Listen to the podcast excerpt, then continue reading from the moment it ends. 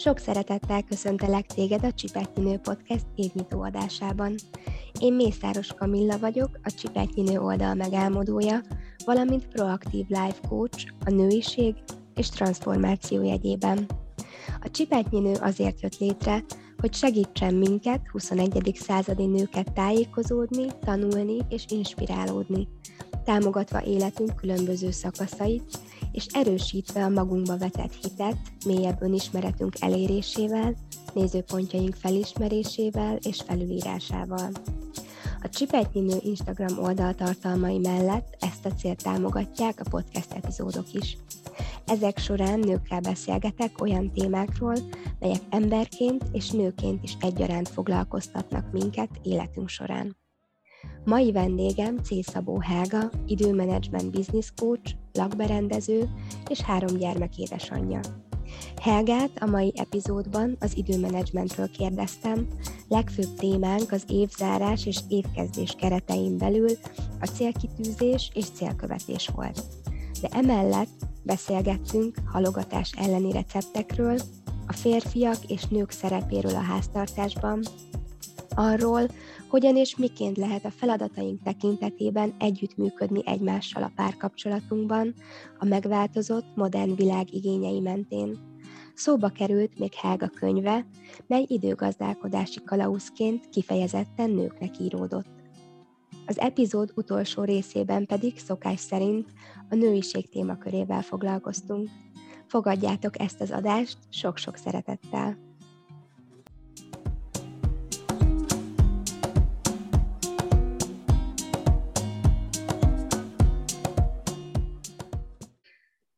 Szia Helga, sok-sok szeretettel köszöntelek a Csipetnyinő Podcast 2022-es első adásában. Nagyon köszönöm, hogy elfogadtad a meghívásomat. Köszönöm szépen a felkérést, én is üdvözlök mindenkit. Nagyon örülök, hogy ma itt vagyunk, és én már tudok rólad pár információt, viszont most arra szeretnélek kérni, hogy mutasd be magad pár szóban, hogy a hallgatóink is jobban meg tudjanak ismerni. Sziasztok! Én Cészabó Hága vagyok, és um, részben időmenedzsmenttel, részben pedig lakberendezéssel foglalkozom. Van három gyerkőcöm, és, és Budapesten élünk. Nem tudom, hogy mi az, ami, ami esetleg még segítheti a bemutatkozást, mi az, ami fontos lehet. Hát én akkor rá is térnék igazából a mai témánkra, ahogy az előbb is mondtad, időmenedzsmenttel foglalkozol. Miért kezdett el foglalkoztatni téged a tervezés, az időbeosztás, és hogyan lettél időmenedzsment coach? Ez hosszúra nyúlik vissza gyakorlatilag. Én annak idején projektmenedzserként dolgoztam egy telekommunikációs cégnél, és, és akkor ott szépen lassan megtanultam folyamatokban gondolkodni, célokat tervezni, határidőkhöz kötni, és a többi. És gyakorlatilag, amikor elsőre ikreket kaptunk, tehát elsőre ikreink születtek, akkor, akkor úgy éreztem, hogy ezt a tudást, ezt így valahogy egy kicsit fel kellene töltenem, plusz olyan családi dolgokkal, amitől az az egész menedzselhető lesz. Nálunk azért nem volt egyszerű az első év. Egyrészt hasfájósak voltak a gyerekek, másrészt rosszul aludtak, és ezáltal mi is rosszul aludtunk, és ez, ez hozott mindenféle következményeket, úgyhogy gyakorlatilag ott úgy éreztem, hogy, hogy így szétcsúszik az időm, és hogy, és hogy csak futok magam után, sohasem értem gyakorlatilag utol magam, és, és nagyon hamar meg kellett tanulnom azt, hogy, hogy nem tudok kvázi tökéletes anya lenni, tehát hogy amíg az egyiket pelenkázom, addig simán lehet, hogy a másik sír, amíg az egyiket éppen megventem magától, addig lehet, hogy a másik követel valami veszélyes dolgot. Úgyhogy ott azt éreztem, hogy ez a, ez a hatékonyság, ez, ez egy nagyon-nagyon fontos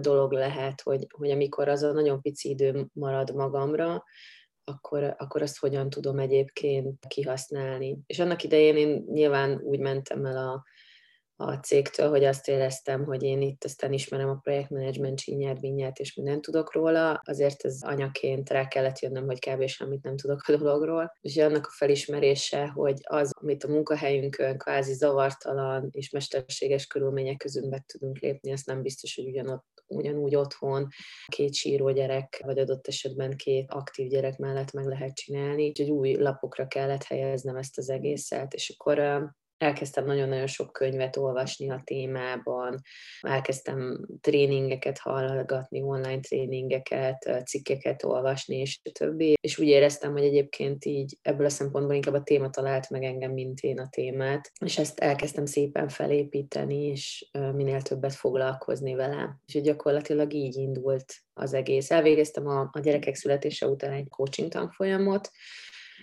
mm, akkor még nem tudtam, hogy ez most így csúnyán szóval csak hobbi lesz, vagy csak a tudást fogom mm, megpróbálni kamatoztatni gyakorlatilag, vagy a munkahelyemen, vagy az életemben, vagy, vagy ténylegesen ezzel fogok foglalkozni, de úgy éreztem, hogy valamit muszáj tanulnom, mert a, a napjaim a pelenkázásról, a játékokról és a gügyögésről szóltak, és úgy éreztem, hogy ez már egy kicsit kezd bezárni.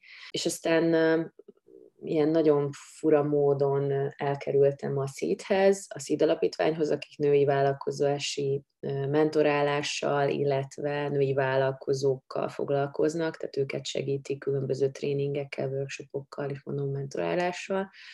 És akkor én megkerestem őket, és és írtam nekik egy szívhez szóló e-mailt, hogy, hogy én itt végeztem egy coaching tanfolyamot, ilyen előéletem van, és, és nagyon szeretnék valahol valamit csinálni, akár ingyenesen is, csak hogy, hogy tudjak gyakorolni, hogy, hogy belelássak ezekbe a dolgokba.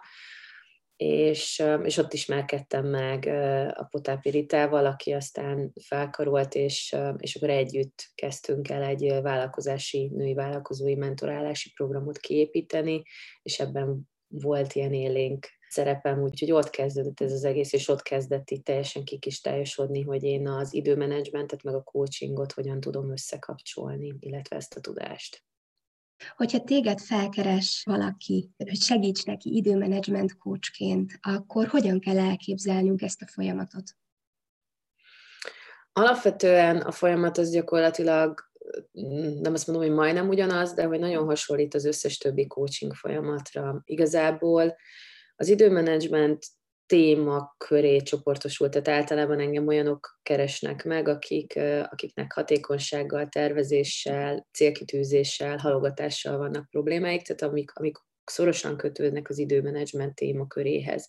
Ez nem azt jelenti, hogy csak ilyen ügyfeleim vannak, de hogy, de hogy többségében uh, ilyen ügyfelek találnak meg, illetve sok esetben tartok uh, ilyen stratégiai tervezős workshopokat cégeknek vagy alapítványoknak. És a folyamat az, az gyakorlatilag, ahogy mondtam, ugyanolyan, mint egy normál coaching folyamat, hogy az elején feltérképezzük, hogy mi az a problémakör, amivel ő szeretne foglalkozni, és szépen folyamatról folyamatra próbálunk lépegetni. Aztán persze vannak olyan témák, amik, amik ezen kívül esnek, viszont az éppen aktuális az ügyfélnek, és akkor azt elemezzük. Az időmenedzsment esetében sokan úgy gondolnak az időmenedzsmentre, hogy, hogy letöltök egy applikációt, vagy kitűzöm a célokat, és innentől kezdve ez, ez magától fog működni, de de én mindig el szoktam mondani, hogy az időmenedzsment az nem csak az időről szól, hanem annál sokkal többről, hogy nem tudunk mondjuk nemet mondani, hogy önmarcangolók vagyunk, hogy megpróbálunk vélt vagy valós társadalmi elvárásoknak megfelelni, és hogy ezáltal lesz az, hogy túl zsúfoltak a napjaink, hogy folyamatosan hallgatunk, vagy éppen. Tehát egy csomó esetben az időmenedzsment az már következménye valaminek, és, és alatta kvázi sokkal mélyebb problémák vannak, tehát ez csak a felszín, amit tudunk kapargatni, és akkor ennél mélyebbre szoktunk lemenni. Nyilván már van az a, az a mély szint, amit egy pszichológus vagy egy pszichiáter elemezgethet, és ebben én nem is szeretek általában, sőt nem is megyek vele, mert, mert azt gondolom, hogy nincs meg hozzá a jogosítványom, és nincs meg hozzá a képesítésem. Van olyan ügyfelem, akivel együtt dolgozunk szorosan egy pszichológussal, tehát vannak olyan témák, amik itt coaching ülésen adott esetben feljönnek, és ő ezt már tudja, meg én is tudom, hogy mi az, ami ezen az ülésen túlmutat, és akkor ő ezt kvázi becsomagolja, és elviszi a pszichológusnak, és ott kielemzik, és, és megpróbálnak rájönni a megoldásokra, de én, én szeretem azt, hogyha ha itt nem azt mondom, hogy a felszínes kereteken, de hogy, de hogy nem túl mélyen dolgozunk, mert, mert ahhoz, ahhoz nincs meg a képesítésem, hogy azt végig tudjam vinni. Most ugye ez az első adás 2022-ben, tehát amikor a hallgatók hallgatják mai epizódot, akkor, akkor már 2022. január lesz. Most még kulisszatitokként elárulhatjuk, hogy jelenleg még 2021. december 20-a van, és itt meg is ragadnám még egyszer az alkalmat, és megköszönném, hogy, hogy a karácsony előtt három gyermekes édesanyaként szántál az életedből időt a csipetnyinőre, Úgyhogy ezért nagyon-nagyon hálás vagyok. És akkor visszakanyarodnék az évzárás, évkezdés témaköréhez. Nagyon sokat szoktunk ilyenkor hallani arról, hogy megtervezzük az évünket, hogy leírunk dolgokat, leírunk célokat, illetve hogy összefoglaljuk azt, hogy mi történt az elmúlt évben. Ezekkel kapcsolatban tudnál tanácsolni nekünk valamit, bármilyen tippet adni, hogy mivel tudnánk jól lezárni az évet, és mivel tudnánk jól elkezdeni az újat. Valahogy egyébként, tehát hogy vagy egyik, vagy másik egy csomó embernél meg szokott jelenni, már mint az évzárás, vagy az évkezdés, az ritkán van, hogy mind a kettő, és, és én azt érzékelem, hogy, hogy a, a pandémia óta ez, ez még kevésbé kedvelt szokás, hiszen ilyen nagyon kiszámíthatatlan és bizonytalan a jövő, és egy csomó embertől hallom azt, hogy minek tervezzek, úgysem az fog megtörténni. Ilyen szempontból még nehezebb így csúnyán szóval rávenni az embereket a, te, a tervezésre. De azt gondolom, hogy egyébként meg elengedhetetlen, tehát hogy, hogy egy csomóan azt gondolják, hogy az évtervezés az, a, az arról szól, hogy akkor én most itt leírom a célokat, és ez tökéletesen meg fog valósulni. A legkevesebb esetben valósul meg szerintem tökéletesen, és ezt el is kell engedni. Tehát, hogy így mindenkinek el szoktam mondani, hogy valahogy mindig mindenki törekszik a tökéletesre, meg a, meg a százszerzalékos teljesítményre, de hogy, de hogy én azt gondolom, hogy főleg ez a mai világban nem lehetséges, és ezáltal, hogy nem lehetséges, ezért olyan bűntudat, rajstromot veszünk magunkra, tehát olyan célokat tűzünk ki, ami, ami lehetetlenné teszi az egészet, és utána pedig kudarc élmények érnek minket, hogy nem sikerült ezt vagy azt teljesíteni. De még mielőtt rátérnék így az év tervezéses tanácsokra, az évzárás azt gondolom, hogy, hogy elképesztő fontos. Tehát ez egy kicsit olyan, mint a, mint a gyász folyamat, hogy, hogy a lezárás segíthet abban, hogy elfogadjuk adott esetben azokat a negatív dolgokat, vagy azokat a kudarc élményeket, amik történtek velünk, és átfordítsuk tapasztalatokká, vagy tanulássá, vagy, vagy olyan dolgokká, amik, amik aztán segíthetik, hogy a következő évben egyébként valamiket meg tudjunk oldani. Úgyhogy én így az évzárást az ilyen elképesztő fontosnak tartom, és azt gondolom, hogy kell rá időt szállni, hogy az ember végig gondolja, hogy mik azok a dolgok, amik sikerültek neki az előző évben, arra legyen büszke, álljon meg egy pillanatra, mert egyébként ezt sem tesszük sokszor, tehát hogy így szerintem hajlamosak vagyunk a sikereinkre úgy gondolni, hogy ez bárki meg tudta volna csinálni, meg hogy ez természetes, és a kudarcokra meg úgy gondolni, hogy úristen, milyen szerencsétlenek vagyunk, és csak mi tudunk ekkorát hibázni. Szóval, hogy valahogy egy ilyen óriási gap tátong ez a két dolog között. Ezért én így mindig szeretem, hogyha, hogyha időt fektetünk arra, hogyha, hogy lezárjuk kvázi jól az évet, végignézzük, hogy miket sikerült elérnünk, azoknak a tapasztalatait összeszedjük, és, és ugyanígy megnézni azt, hogy azok a sikerek, amiket elértünk, azokat miért értük el? Tehát mi az, amit tettünk érte, mi az, ami szerintünk a sikerünknek a titka volt, mert akkor ezt meg lehet ismételni.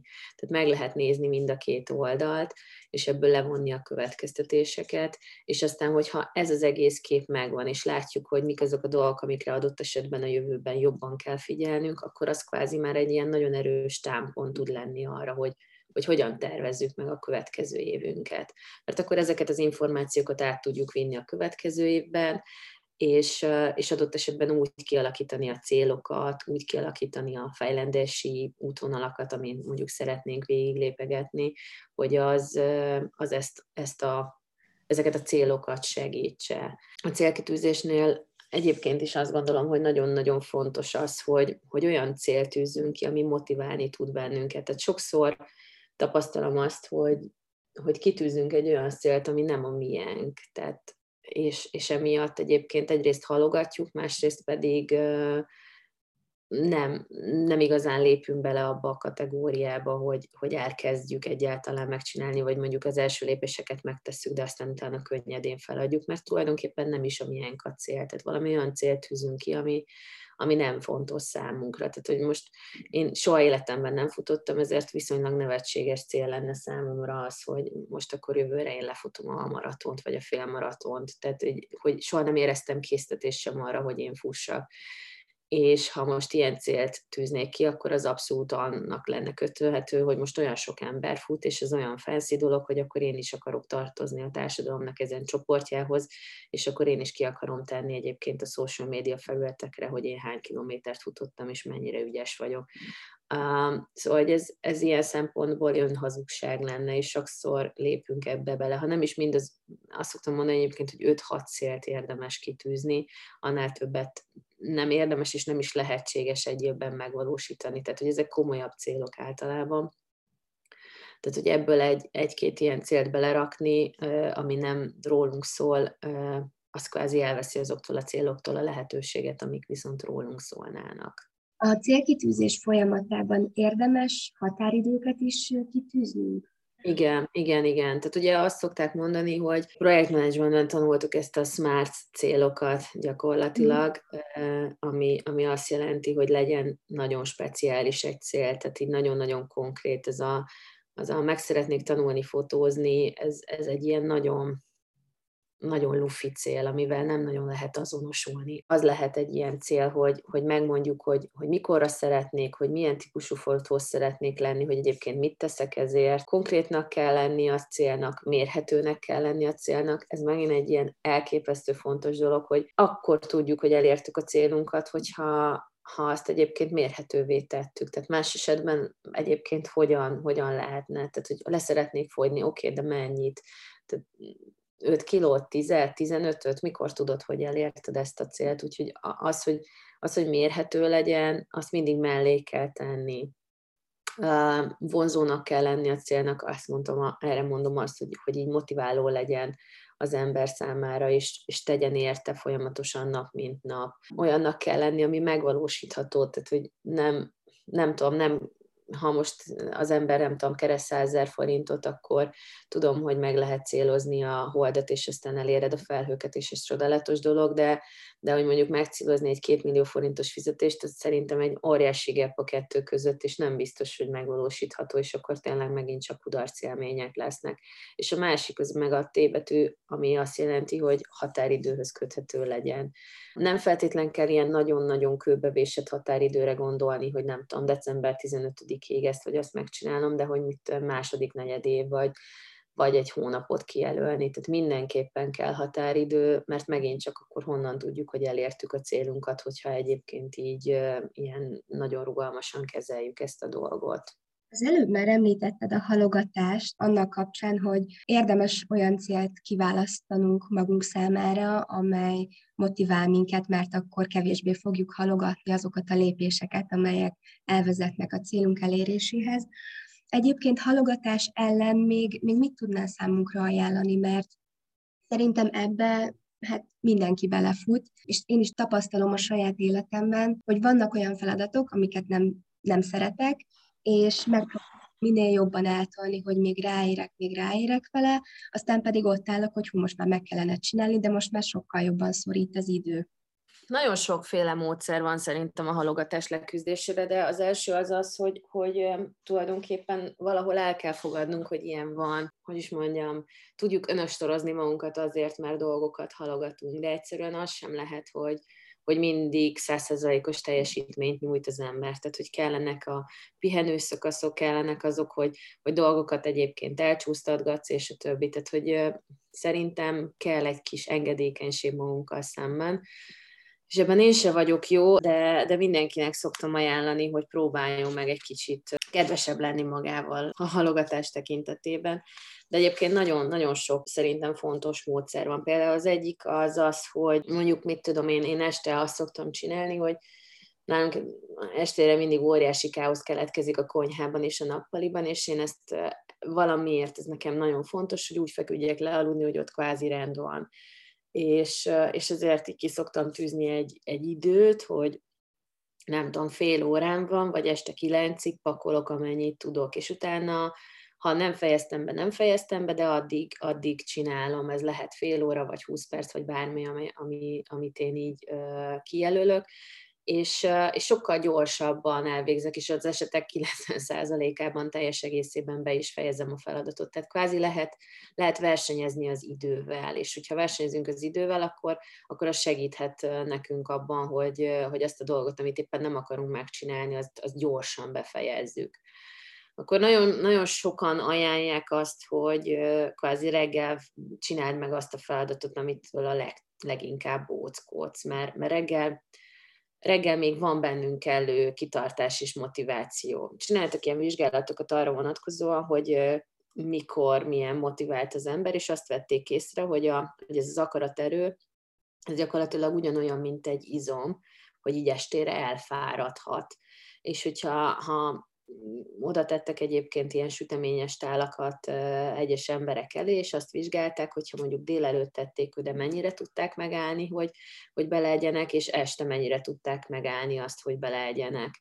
Azt vették észre, hogy délelőtt sokkal inkább megvolt az embereknek az akaratereje, mint, mint délután, vagy este felé ezekre a dolgokra. És ugyanez igaz egyébként a feladatokra is, tehát hogy ahogy telik a nap, úgy egyre inkább úgy érezzük, hogy nincs kedvünk ahhoz a feladathoz, hogy ha ezt reggel megcsináljuk, az egyrészt egy ilyen óriási sikerélmény boost, ami miatt aztán több másik feladatot is be tudsz húzni, másrészt meg, meg túl vagy rajta. Tehát amíg ilyen nem szeretem feladatokat tologatunk, addig folyamatosan ott kattog az agyunkban az, hogy ezzel még foglalkoznom kell, még foglalkoznom kell, és elfoglal egy csomó egyébként hasznos területet, és stresszel minket, és szorongat minket, és többi még hogyha ezt reggel megcsináljuk, akkor, akkor ezt így utána el tudjuk engedni, és ráadásul sikerélményünk is van belőle. És ezek általában egyébként érdekes módon, legalábbis az én tapasztalataim szerint nem is óriási feladatok, tehát nem arról van szó, hogy egy, nem tudom, öt órás feladatot halogatunk egy csomó esetben, hanem, hanem egy, kat, egy öt perceset, vagy egy 15 perceset. Tehát általában valami kellemetlen dolog ez, és ezért nem akarjuk megcsinálni, úgyhogy ezeket, ha megtehetjük, akkor érdemes reggelre időzíteni, és akkor, akkor megcsinálni őket. Szerintem nagyon jó módszerek az ilyen, ilyen pomodoro elvű dolgok, hogy beállítunk egy időzítőt, ami 20 vagy 45 perces intervallumokban van, és akkor 20 percig egyetlen feladatra fókuszálunk, aztán utána pedig van egy kis szünet, és akkor ezáltal megint csak az van, hogy, hogy tudjuk szabályozni azt, hogy mi az, amivel foglalkozunk. Most, ahogy mondtad, én is szoktam versenyezni az idővel, főleg takarításnál, tehát az, az nem, nem tudom, hogy kinek olyan hatalmas nagy örömet jelentő tevékenység. Én is szoktam ilyet csinálni, hogy úgy nagyjából belövöm, hogy most ahhoz, hogy elmosogassak, vagy összepakoljam a nappalit, ugyanúgy, ahogy nálatok, hogy mondjuk ahhoz kell fél óra. És akkor azt mondom magamnak, hogy jó, akkor csináljuk meg 20 perc alatt hogy 20 perc alatt me- mennyit tudok belőle megcsinálni, és akkor már utána nem is nagyon nézem az időt, mert akkor valahogy segít átlendülni azon, hogy hát ezt most meg kell csinálni, és akkor nem állok meg 20 percnél, ha nem sikerül, de ez tényleg ez egy nagyon jó tipp, úgyhogy én is csak ajánlani tudom. A sütés kísérletre visszatérve pedig, hát hogyha ezt mintha velem csinálták volna meg, tehát hogyha mondjuk este valaki így az orrom előtt elhúz egy finom szelet sütit, főleg, hogyha valamilyen csoki van benne, akkor, akkor biztos, hogy nem tudok neki ellenállni. Szóval köszönöm szépen ezeket a tippeket, és Helga, hogyha veled beszélgetek, akkor nem mehetek el egy téma mellett, az pedig az, hogy neked van egy könyved, aminek az a címe, hogy a kevesebb néha több időgazdálkodási kalauz elfoglalt nőknek.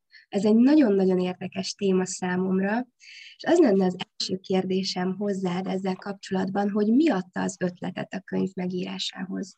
Mint mondtam, ugye, amikor a gyerekek megszülettek, akkor, akkor egy idő után elkezdett foglalkoztatni egy téma, és nagyon sokat olvastam meg, meg hallgattam ilyen online anyagokat ezzel kapcsolatban, és az, az lett az első felismerésem, hogy egyrészt magyarul viszonylag kevés irodalma van ennek, de ez, ez még nem is olyan meglepő gyakorlatilag, de hogy, de hogy Amerikában is nagyon sok férfi ír előre a témáról, és, és annál kevesebb nő. És nekem akkor ez egy ilyen nagyon, nagyon érdekes felismerés volt, és úgy éreztem, hogy a férfiak nagyon ügyesen tudnak arról írni, hogy a 9-5-ig tartó időszakban, amikor is a munkahelyükön vannak, mennyire hatékonyan el tudják tölteni az idejüket, és mennyi mindent meg tudnak csinálni, és hogy erre milyen módszereik vannak de úgy éreztem, hogy a nőknek, nyilván egyébként nekik is, de hogy a nőknek még inkább igaz az, főleg az anyukáknak, hogy, hogy utána még ott van egy csomó más feladatuk. Tehát nem csak egyszer ebben kell megfelelniük és hatékonyan működniük, hanem még másik tízben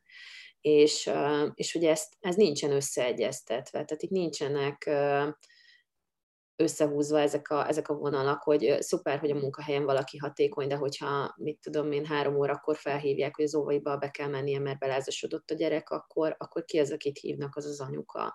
Hogyha jelmezt kell készíteni a gyereknek, akkor ki az, aki valószínűleg ezt elkészíti, az anyuka. Hogyha be kell vásárolni a nem tudom, a gyereknek az iskolai rendezvényére, akkor megint csak az anyuka az, akit, akit keresnek, és a többi, akihez beérkeznek ezek az információk. Úgyhogy kevés, kevés az irodalma annak, hogy, hogy hogyan lehet összeegyeztetni azt a temérnyeknyi szerepet, amit nőként egyébként ellátunk, a, a munkával. Tehát a családot, a munkát, a házi munkát, a, a nem tudom, bevásárlást, a hobbikat és a többi. És, és azt gondoltam, hogy, hogy, hogy erről érdemes lenne beszélni is, meg írni is.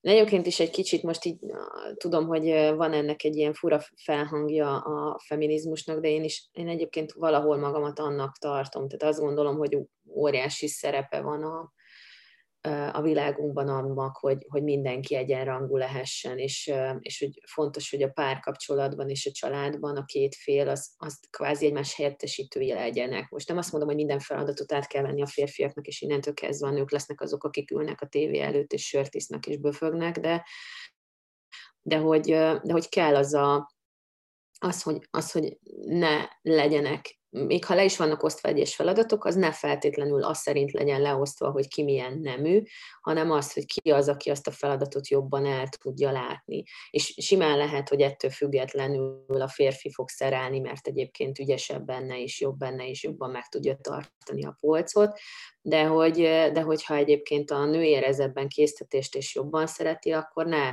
ne legyen ebből probléma, és ne legyen papucsnak nevezve egy olyan férfi, aki mondjuk szeret nem tudom, mosogatni. Mert a főzést azt még valamilyen szinten szerintem elfogadja a társadalom. És azt gondolom, hogy, hogy, hogy ez, a, ez a téma olyasmi, amiről kell beszélni, és, és amivel foglalkozni kell, mert, mert főleg most azt gondolom, hogy nagyon, nagyon nagy teher van gyakorlatilag a nőkön, nagyon sokféle feladatnak kell megfelelniük, és társadalmilag is az az elvárás, hogy minden szerepükben tökéletesen megfeleljenek. Tehát meg kell felelni, nem tudom, háziasszonyként, tehát tényleg, nem tudom, tízfogásos vacsorákat kell készíteni, hiszen minden információ és alapanyag elérhető a neten innentől kezdve, ez már csak kis új játék, hogy valaki ezt meg tudja csinálni. Ugyanígy tökéletes anyának kell lenni, és ugyanígy nagyon jó munkaerőnek, és ezek, ezeket a szerepeket összeegyeztetni elképesztő mennyiségű idő és stressz és szorongás és minden, és úgy, hogy, hogy régen tudom, hogy nem volt mosógép és a többi, tehát volt, nem voltak olyan gépek, amik segítették volna a nőket a házi munkák elvégzésében,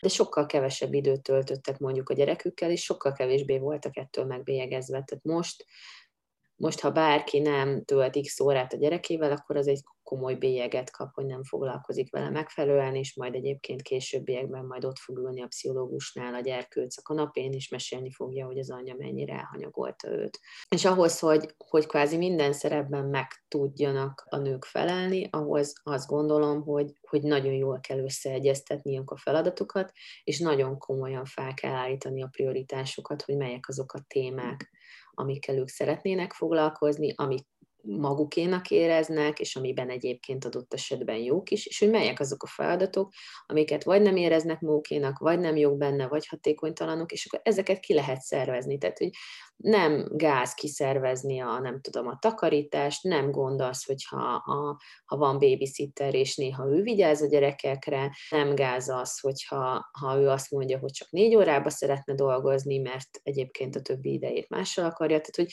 hogy ezek így, így próbáljuk meg, nem tudom, levenni a keresztet ilyen szempontból a nőkről, és próbáljunk nekik lehetőséget adni, hogy, hogy ők is élvezhessék ennek a, nem tudom, szabadságnak a gyümölcsét, vagy az egyenrangúságnak a, a gyümölcsét.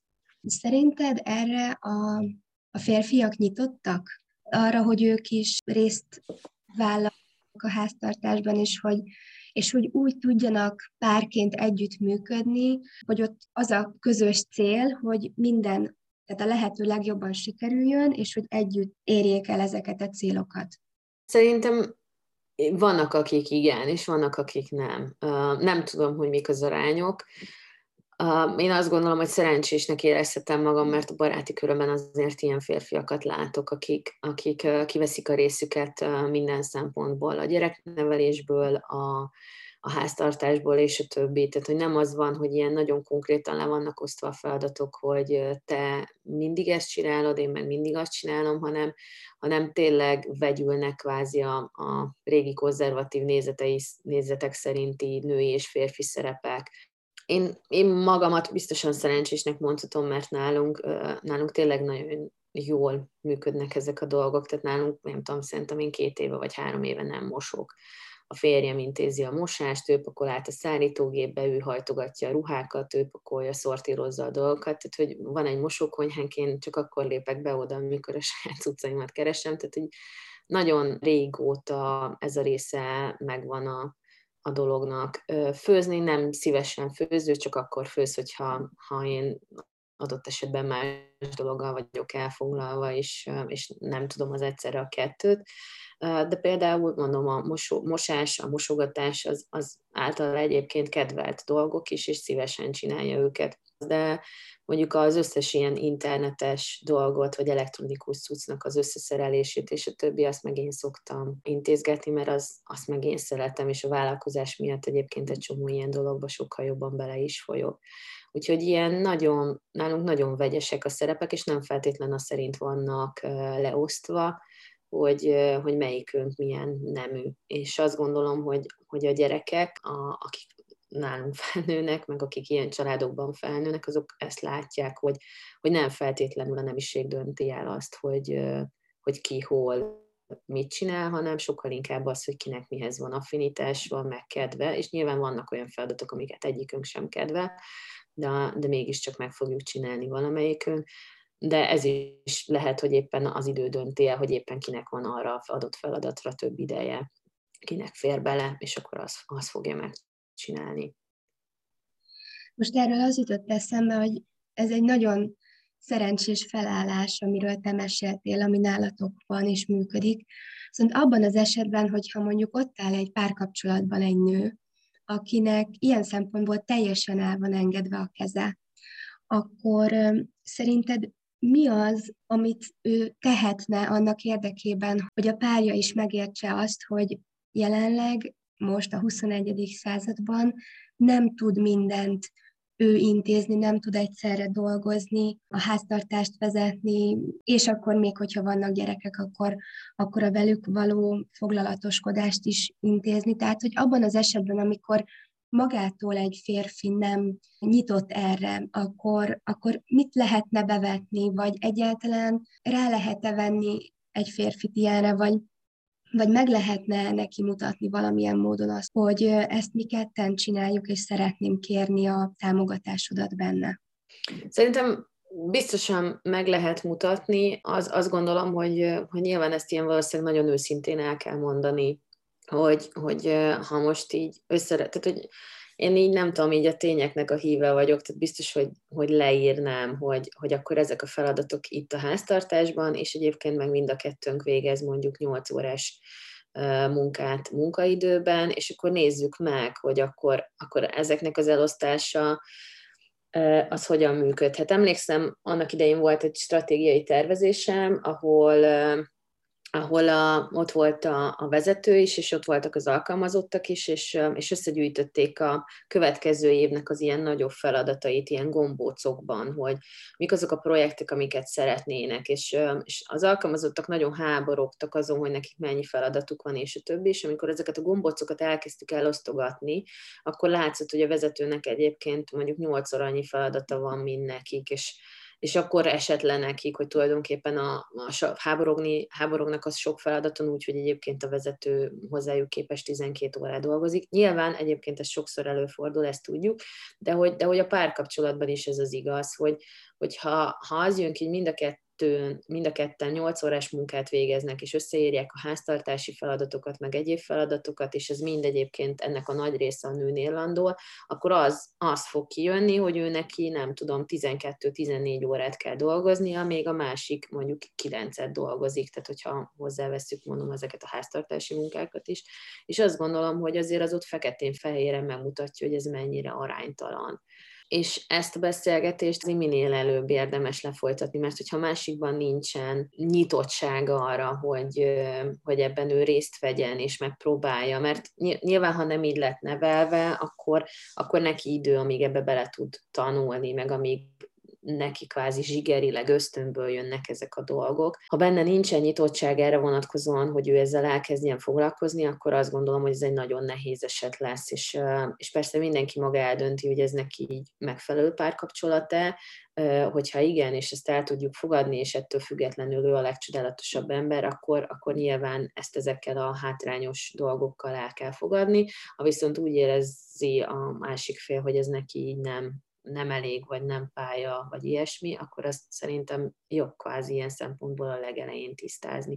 Most tudom, hogy ez ilyen csúnyán hangzik, és én alapvetően nem vagyok egy ilyen párkapcsolati tanácsadó, de én nagyon-nagyon ilyen egyenlőséghívő vagyok, tehát azt gondolom, hogy a feladatokat, ha nem is százszerzékosan, de a terheket meg kell osztani. Főleg, hogyha arról beszélünk, hogy már gyerekek is vannak. Az onnantól kezdve még inkább eltolódik ebben, ebben a dologban, és az egyiküknek kvázi egyáltalán nem lesz pihenő ideje, és folyamatosan csak futni fog maga után, még a másiknak lesznek hobbiai, meg lesz pihenő ideje, meg ő egy érdekes ember tud maradni, és, és egy idő után ezért is tudnak adott esetben szétvenni a párkapcsolatok, mert, mert a feleség már nem olyan érdekes, de hogy lehetne érdekes, hogyha egyébként szerencsétlen folyamatosan mókus kerékben van, és nem tud két percre sem kilépni belőle. Úgyhogy én azt gondolom, hogy ilyen őszinte beszélgetésekkel és ilyen nagyon komoly, nem tudom, feladat megmutatással lehetne talán elérni azt, hogy, hogy ezt végig gondolják a férfiak is, illetve valószínűleg végig kell azt is gondolni, meg beszélni, hogy ki milyen feladatot vállal át szívesen, tehát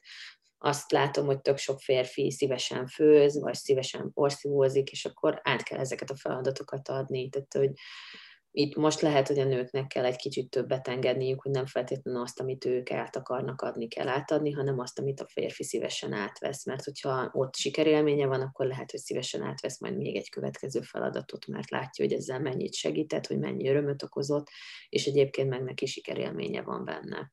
Számomra van egy nagyon szép példa a családban, anyukám és a, a férje által, mert olyan csodálatosan, harmonikusan tudják megosztani a, mind, tehát hogy nem, nem csak a háztartást, hanem mindent, ami, ami az ő életükhöz tartozik, és ott nincs az, hogy most ezt neked kell, ezt nekem kell, hanem, hanem látom azt a, azt a mérhetetlen nagy szeretetet és odafigyelést a másikra, hogy, hogy ott mind a ketten azt tartják szem előtt, hogy hogyan tudnám segíteni a másikat, hogyan lehetne neki könnyebb, és mivel mind a ketten ilyen hozzáállással állnak a másikhoz és az egész kapcsolathoz, ezért ezt így öröm számomra néz, és nekem egy, egy tökre követendő példa. Aha. Úgyhogy tényleg, hogyha most majd hallgatják ezt, a, ezt az epizódot, akkor biztos, hogy nagyon fognak örülni neki, mert, mert valami olyat tudnak ezzel mutatni, amit például én nem sokszor láttam még. Remélem, hogy tudtunk most segíteni, és olyan tippeket, olyan módszereket mondani, amit így bele tudnak illeszteni az életükbe. Még egy utolsó kérdésem lenne a könyveddel kapcsolatban, ami nagyon érdekelne engem, az az, hogy volt-e valamilyen stratégiád, ami alapján haladtál az írási folyamatban? Alapvetően én, én ilyen nagyon struktúra függő vagyok igazából, tehát nagyon fontos számomra az, hogy, hogy legyen, legyen egy struktúrája az egésznek, és, és itt, itt, itt is több, több körben átfutottam, és pakolgattam különböző részeket egyik fejezetből a másikba, hogy ez a, ez a struktúra ez kialakuljon. Úgyhogy a, az elsődleges dolog az az volt, hogy, hogy csináltam egy ilyen óriási mindmap-et, ahol fölírtam a fő témát, illetve az ilyen altémákat, és akkor az ahhoz köthető egyébként ilyen kis információ morzsákat, tehát hogy valamelyik könyvben olvastam erről, itt valamelyik trükköt itt lehetne kielmezni, ide van egy ilyen sztorim, és a többi, tehát hogy ezt, ezt elkezdtem ki, ilyen, ilyen tényleg ilyen nagyon komoly nagy lapon mindmap-szerűen kidolgozni, aztán gyakorlatilag ilyen nagyon apró részekre osztottam az egészet, és így kezdtem el írni. És aztán volt, hogy csapongtam, tehát hogy volt, hogy az első fejezetet írtam, aztán a következőt, vagy, a, vagy aztán a, utána a következő harmadikba írtam bele, és azt hiszem, hogy a végén volt az, amikor már ilyen lineárisan haladtam a, a, az egész könyvben. Volt egy szuper szerkesztőm egyébként, akinek szerintem nagyon sokat segített a, az én esetemben, mert én nagyon fontosnak tartottam, hogy olyan könyvet írjak, ami nem egy ilyen száraz könyv, ahol, ahol így elolvasod a módszereket, és akkor, és akkor hirtelen tudsz mindent, hanem, hanem olyat akartam, ami, ami ilyen sztorizós. Tehát ilyen szempontból, mivel, mivel nagyon sok amerikai könyvet írtam, ezért azt tapasztaltam, hogy azért ők bemutatnak egy-egy módszert, vagy bemutatnak egy-egy tippet, és utána, utána arról mesélnek még, és, és beszélnek róla, és sokkal jobban megragad ezáltal az emberben az az adott, nem tudom, trükk, vagy tipp, és mert, mert nem csak egy ilyen száraz valami lesz. És én ezt, ezt a példát szerettem volna követni, tehát hogy például ez egy nagyon ebből a szempontból egy sokkal nehezebb írás volt, mert, mert át kellett kötnöm a dolgokat, mert, mert fontos volt számomra az, hogy, hogy, hogy tudjak bele személyes történeteket rakni, vagy ügyféltörténeteket rakni, és akkor ezeket mind-mind meg kellett írnom, és ezekkel próbáltam színesíteni egyébként a könyvet. Ami még ilyen fontos tapasztalás volt számomra, hogyha az ember ír, akkor jobban tud írni. Tehát, hogy tök, nagyon-nagyon igaz az, amit egyébként a kreativitásról, meg a rendszerességről mondanak. Nagyon sok kreatív ember úgy kezeli magát, hogy majd ha megcsokolja a múzsa, akkor ő tud írni, vagy tud rajzolni, vagy tud ezt vagy azt csinálni. De minél többet csinálja az ember rendszeresen, annál inkább működik a dolog. Tehát az első nem tudom, pár oldalt, az gyakorlatilag egy nap alatt írtam meg, tehát hogy ilyen három oldalt írtam egy nap alatt, ami nagyon szánalmasan, szánalmasnak hangzik, és az is volt, és aztán utána annyira belejöttem az írásba azáltal, hogy egyébként minden nap írtam, és folyamatosan ott volt a fejemben, és a többi, hogy, hogy utána viszont egy óra alatt képes voltam megírni három oldalt, úgyhogy egyébként a, mit tudom, azt az első három oldalt azt szerintem nyolcszor javítottam át, ezt meg mondjuk csak egyszer, tehát hogy, hogy, hogy a rendszeresség az azt gondolom, hogy, hogy az egyik legfontosabb átütő erő mind a könyvnél, mind azt gondolom az összes ilyen kreatív tevékenységnél, hogy minél többet csináljuk, nem, nem veszi el attól még a kreat, tehát nem veszti el az ember attól még a kreativitását, vagy, vagy a különlegességét ez a dolog, csak egyszerűen sokkal jobban megy, sokkal gyorsabban tud működni ez a dolog. Úgyhogy Úgyhogy nekem ez ilyen nagyon-nagyon érdekes volt. De egyébként meg nagyon, nagyon szerettem az egész folyamatot, tehát jó érzés volt írni, gyűjteni az anyagokat és a többi. Tehát ezt, ezt egyébként inspirálónak találtam, meg élvezetesnek. Hát nekem mindenképpen felkeltetted az érdeklődésemet a könyveddel. Akkor ez már jó. Igen, én egyébként most ebben az évben magamhoz képest sokkal többet olvastam. Ugye én most még egyetemre járok, és nekünk nagyon sok kötelező olvasmányunk van, amit nem számolok azokhoz a, az olvasmányokhoz, amiket ténylegesen öm, olvasok, és most, a, most ebben az elmúlt egy évben, 2021-ben rengeteg könyvet vettem, és ha minden igaz, akkor, akkor ez fel fog kerülni a, a kis listámra, a beszerzendő könyvek listájára, mert tényleg nagyon érdekel a tartalma, és én is szeretnék fejlődni időmenedzsment téren. Nem mondom egyébként, hogy hogy rossznak tartanám magam, mert én mindig is ilyen tervezős voltam, és mindent leírós, hogy át tudjam látni a, a napjaimat, meg a heteimet, tehát én szeretem ezeket megtervezni, de biztos, hogy nem árt új nézőpontokat is gyűjteni, meg új tippeket és módszereket, úgyhogy én valószínűleg be fogom ezt még szerezni. És hát Helga, igazából most mi elérkeztünk a podcast epizódunk legutolsó részéhez, amikor az állandó kérdéseket fogjuk megbeszélni, úgyhogy ha benne vagy, akkor akár kezdhetnénk is. Abszolút. Tehát az első kérdésem hozzád az az, hogy mit szeretsz a legjobban abban, hogy nő vagy? Ugye erről beszéltünk már telefonon is, hogy, hogy én akkor is egy kicsit így uh, nehezen nehezen gondoltam át ezt a dolgot, mert azt gondolom, hogy most, most elég nehéz nőnek lenni, bár valószínűleg ez évszázadokkal ezelőtt is pont ugyanígy volt, tehát mindig volt ebben egy nehézség. Én egyébként aztán azóta gondolkodtam rajta, és azt mondanám, hogy, hogy mert van lehetőségem hatással lenni dolgokra. Tehát azt gondolom, hogy, hogy van egy csomó olyan dolog, amik még kialakulatlan, vagy, vagy még csak a fejlődési pályán áll, és, és hogy, és hogy van lehetőségem nekem ezekhez a dolgokhoz hozzátenni valamit, hogy, hogy tudok, tudok rajtuk alakítani.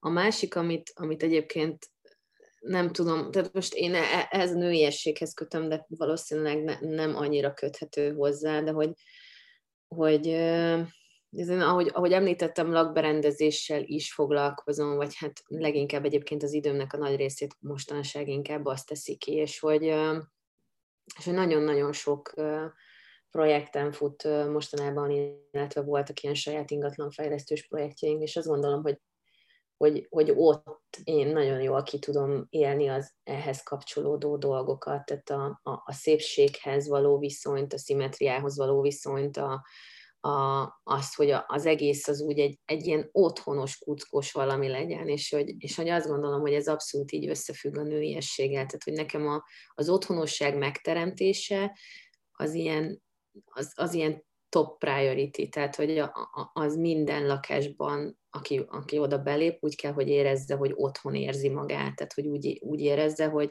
hogy ez nem csak egy lakás, ez nem egy hotelszoba, ez, ez, nem, ez nem csak egy új építésű, vagy régi építésű, vagy bármi ilyesmi, hanem, hanem ez egy otthon, ami, ami azért készült, hogy ott egy család jól érezhesse magát, és én azt gondolom, hogy ez, ez nagyon nagyban köszönhető annak, hogy én nő vagyok, és valószínűleg ahogy látom egyébként a, a férfi kollégáimon, hogy ők teljesen máshogy állnak ehhez a dologhoz, ők a praktikumot fogják meg, nem azt mondom, hogy a praktikumot nem fogom meg, mert nagyon fontosnak tartom, de hogy, de hogy adok hozzá valami pluszot, amitől az egész egyébként otthonos érzetű lesz, és ez, és ez biztos, hogy a nőiességgel, meg a női mi voltommal függ össze.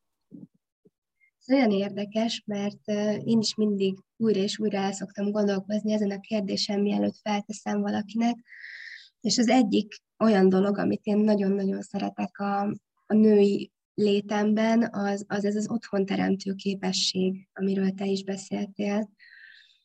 Hogy um, valószínűleg ez így a nők vérében benne van. Igen, igen, valószínűleg igen. igen. Legalábbis jobban, mint a férfiakéban az biztos.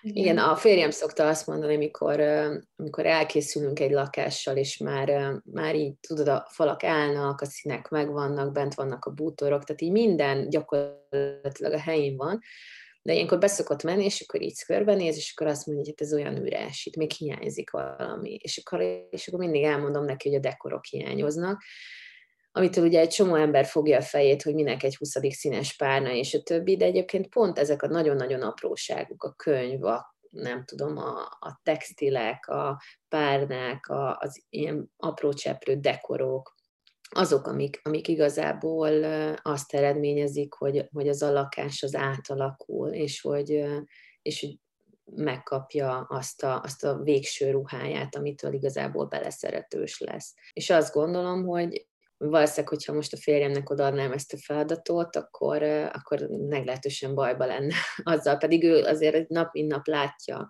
ennek a, nem tudom, az eredményét, meglátja azt, hogy mit, hogyan lehetne összerakni, de, de nincs benne. Viszont a gyerekek egyébként nagyon szépen kezdik átvenni, tehát így nagyon érezhető, amikor ők megtanítanak maguknak egy teázáshoz, és akkor az összes dekoromat oda pakolják egy helyre, és akkor próbálják rendezgetni, hogy szép és szimmetrikus legyen. Tehát azt látom, hogy, hogy ők, ők viszont így, a fiúk is kezdik ezt valahogy megérezni, tehát hogy elkezd tudték bevinni a saját sejtszinten, a saját életükbe, hogy, hogy ez mit jelent, és hogy lehet elrendezni ezeket a dolgokat. Úgyhogy ez ilyen nagyon érdekes ezt látni, hogy, hogy kvázi ez is tanítható. Igen, tehát hogy, hogy mi az, amit ők látnak, és akkor azt, azt követik és integrálják bele az ők is mindennapjaikba. Hát ez biztos, hogy jó lehet számodra látni. Izgalmas, igen. Nézzük a következő kérdést, ami szintén ilyen csajos. Milyen szépségápolási rutint vagy termékeket használsz a mindennapokban? én vagyok az a, szerintem az a nő, aki, aki erre sajnálja a leginkább az időt, tehát most ezzel lehet, hogy a hallgatóidnak egy, egy részét el, elriasztottam, remélem nem, de hogy őszintén szólva nincs, nincs ilyen nagyon, nagyon komoly rutinom ebben a dologban. Hajápolási termékekben sincs ilyen, nem tudom, semmilyen nagyon konkrét márka, vagy bármi ilyesmi, amit használnék, ami, ami nekem göndör, hosszú hajam van, ráadásul sűrű is, úgyhogy, úgyhogy nekem viszonylag kevésszer kell mosnom, viszont ellenben sokat kell ápolnom olajokkal és a többi, hogy, hogy ne legyen, ne úgy nézzek ki, mint egy oroszlán, tehát hogy ez az, amire ebben az esetben úgy nagyjából figyelek. És arcápolási termékekben pedig sok mindent próbáltam már, de még mindig nincs meg kvázi az igazi, mert ilyen rozeceás a bőröm, és, és akkor voltam már bőrgyógyászoknál, és a többi, és mindenki mást mond, úgyhogy, úgyhogy nem jutottam sokkal közelebb a, a, a dologhoz. Többféle terméket próbáltam, alapvetően este kenem be az arcomat arckrémmel, és heti vagy két heti rendszeressége van az, hogy így nagyjából ráveszem magam egy arcradírozásra. BB krémet szoktam napközben használni, de azt is ilyen eléggé kampányszerűen, tehát hogyha megyek valahova. De nincs, nincs ilyen sem konkrét márkahűségem sajnos ebben a tekintetben, sem, semmilyen olyan nagyon kemény rutinom, amit ebben az esetben megtartanék. Több, több ilyen nem tudom, videót, meg anyagot, meg ilyesmit néztem már, ahol annak sorolva, hogy, hogy mini után következik, és milyen termékeket kell használnom, és több ízben meg is próbálkoztam vele, de valahogy nekem ez a, ez a szokás, ami nem, nem építhető be az életembe. Valamiért ezt nekem még egyelőre nem sikerült. Úgyhogy ebben nem valószínű, hogy én vagyok a követendő példa. Egyébként szerintem ez olyan dolog, hogy valahogy ez is egyfajta én idő, és, és lehet, hogy te valahogy másban tudod megtalálni az ilyen én idődet, és akkor az, ami így szükséges, mondjuk egy, egy arckrém, akkor az gyorsan lerendezed, és lehet, hogy majd egyszer rákapsz erre is. Igen, ez könnyen, könnyen előfordulhat. Ez biztos, hogy nekem az én időm az az esti fürdés, amikor is olvasok, Uh-huh. Én nagyon sokat olvasok, egyrészt este az ágyban, másrészt meg este fürdésnél, és, és nekem ez, ez, az, ez az én időm. Tehát ez egy ilyen nagyon fontos, hogyha nekem kimarad ez pár napig, akkor konkrétan ilyen kicsit házi sárkányá kezdek átalakulni. Amúgy is tudom hozni ezt a dolgot, de, de ilyenkor leginkább, úgyhogy, úgyhogy mindenképpen az, az akkor nekem fontos, hogy olvasni tudjak, tehát hogy ez így, visszahúz a, való világból, meg a hírek világából, meg a negatív dolgokból, és akkor el tudok merelni valami másik világból, úgyhogy ez nekem mindig segít. Uh, úgyhogy igen, való, valóban igaz, tehát hogy, hogy valamiért, de, de ugyanez igaz a fodrászra, tehát hogy nagyon, tudom, hogy nagyon sokan szeretnek elmenni kozmetikushoz, fodrászhoz és a többi, Uh, én, én ezeket mind-mind nem kedvelem, tehát valamiért nem, nekem nem, nem kapcsolódik hozzá egy ilyen pozitív uh, én idős élmény, hanem nekem az egy, ez egy ugyanolyan kötelességként, nem tudom, szerepel, mint az összes többi uh, tevékenység, és, és valóban valószínűleg ezért nem alakítottam ki ezekre szokásokat, legalábbis egyelőre. Hát minden esetre ez azért így tök jó, mert pénztárca barát. Tehát... igen, igen, igen, férjem is örülhet neki, igen. Most pedig a harmadik kérdés következik, az pedig így hangzik, mit üzennél a mai 20-as éveikben járó fiatal nőknek? Uh, hűha, jó kérdés. Uh, igazából, hát én, én, ha most a párkapcsolatra visszakapcsolódhatunk, meg, meg uh, igen, talán a párkapcsolat az egyik legfontosabb téma. Ha erre vissza tudunk kapcsolódni, akkor én azt gondolom, hogy ilyen két, két dolgot mondanék a párkapcsolattal kapcsolatban.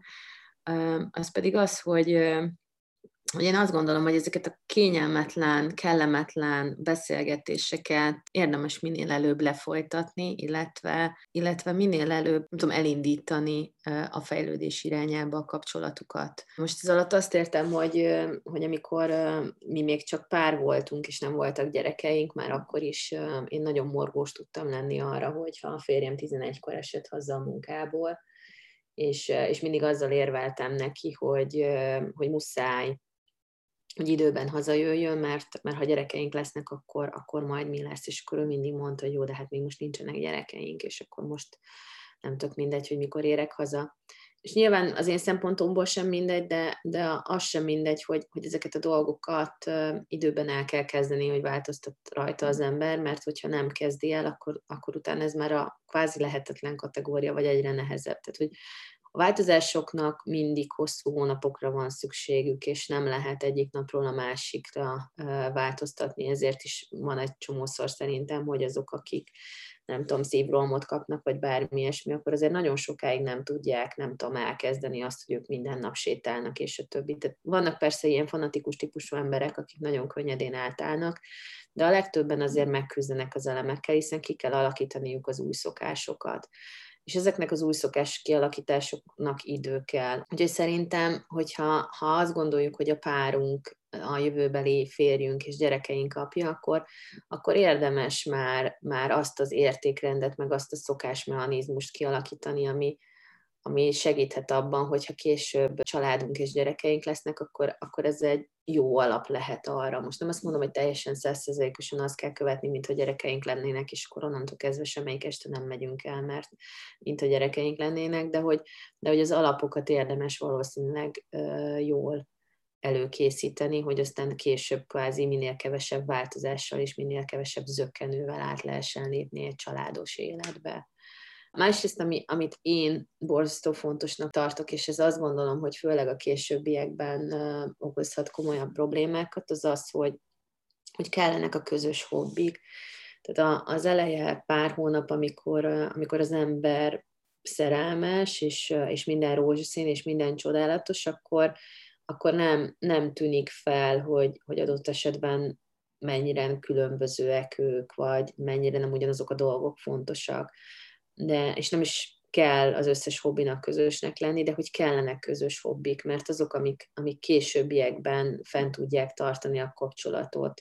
Lehet ez sport, lehet ez közös kézműveskedés, lehet, ez, lehetnek ezek beszélgetések, vagy szeretünk együtt étterembe járni, vagy, vagy, vagy közös utazások, vagy bármi ilyesmi, de hogy, de hogy kellenek ezek a dolgok, azt gondolom, ahhoz, hogy, hogy fel lehessen tartani a kapcsolatot úgy, hogy, hogy az mindenkinek jó legyen, és mindenki megtalálja magát benne. Ez a válasz nagyon simogatta a lelkemet. Egyébként képzeld el, ha visszagondolok a, az előző podcastekre, és ennél a kérdésnél mindig valami olyan válasz érkezik, ami, ami engem mindenképpen megszólít, és hát nagyon remélem, hogy, hogy a hallgatóinkat is megszólítják ezek a kérdések és ezek a válaszok.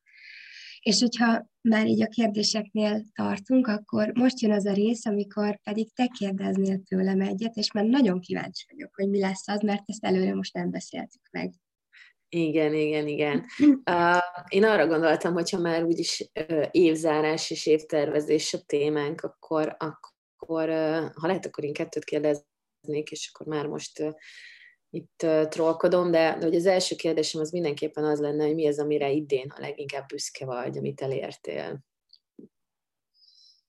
Hú, igazából két dolog van, amire nagyon büszke vagyok. Az egyik az az, hogy felélesztettem a csipetnyinőt. Ugye az év első három hónapjában, vagy három-négy hónapjában, ez nekem eléggé döcögősen ment. És nem igazán találtam meg benne magam. Valahogy, és hát tudom, hogy miért, sikerült újra erőre kapnom ezen a téren, és sokkal aktívabb vagyok, és látom azt, hogy egyre többen csatlakoznak a, az Instagram oldalhoz, egyre többen hallgatják a podcasteket, tehát én erre nagyon-nagyon büszke vagyok.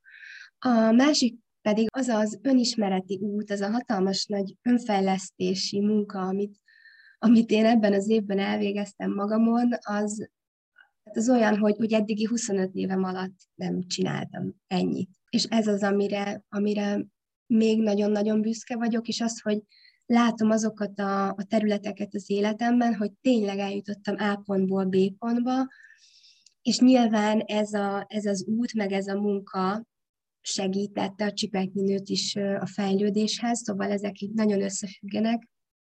De igen, tehát ezt, ezt tudnám kiemelni. Uh-huh. És ha kérdezhetek tényleg még egyet, akkor, Persze, akkor mi az, amit akkor mi az, amit, amit jövőre szeretnél elérni? Tehát, hogy ha egyetlen célt megfogalmaznál, akkor, akkor mi az, ami, amivel elégedett lennél, hogyha 2022. december 16 vagy 20-án újra beszélgetnénk, akkor, akkor mi lennél büszke abba az évben, hogyha azt elérted? Ez most egy jó kérdés, mert nagyon sok mindent fel tudnék sorolni. Összefoglalóan talán azt tudnám mondani, hogy annak nagyon-nagyon örülnék, hogyha ugyan ilyen mennyiségű és minőségű, vagy még több öröm lenne az életemben. Tehát összefoglalóan ezt tudnám mondani. Egyébként pedig, ami, ami nekem nagyon nagy célom, az az, hogy a csipetnyi nőt tudjam tovább fejleszteni, továbbvinni, és hogy merjek belevágni abba a vágyamba, abba az álmomba, hogy akkor a csipetnyi nőből én egy vállalkozást tudjak létrehozni. Szóval ez az, amit így, amit így nagyon szeretnék. Aztán majd meglátjuk, hogy hogy sikerül. Hát én is ezt kívánom neked, hogy, hogy sikerüljön akkor elérni ezt a célt. A tervezés segíthet, ennyit tudok mondani. Köszönöm szépen, hogy lehet, hogy megkereslek, hogy hát ha tudnál még nekem ehhez segítséget nyújtani. Hát Hága, nagyon-nagyon szépen köszönöm ezt a tartalmas és, és évindító beszélgetést. Szerintem a hallgatók sokat el tudnak majd belőle vinni, én mindenképpen, és remélem, hogy lesz még lehetőségünk más témákkal kapcsolatban is arra, hogy beszélgethessünk a jövőben. Én is köszönöm szépen még egyszer a felkérést, és aztán remélem tényleg, hogy a hallgatóknak is sikerül valami szuper évet indítaniuk, meg aztán a szuper évet zárniuk. Neked és minden kedves csipeltminő hallgatónak sikerekben és boldogságban gazdag új évet kívánok. Hamarosan érkezik majd egy új epizód, de addig is kövessetek minket Instagramon, Facebookon, és hallgassátok meg a korábbi adásokat, amiket megtaláltok YouTube-on, Spotify-on, Apple Podcast-en és Google Podcast-en is. Sziasztok! Sziasztok!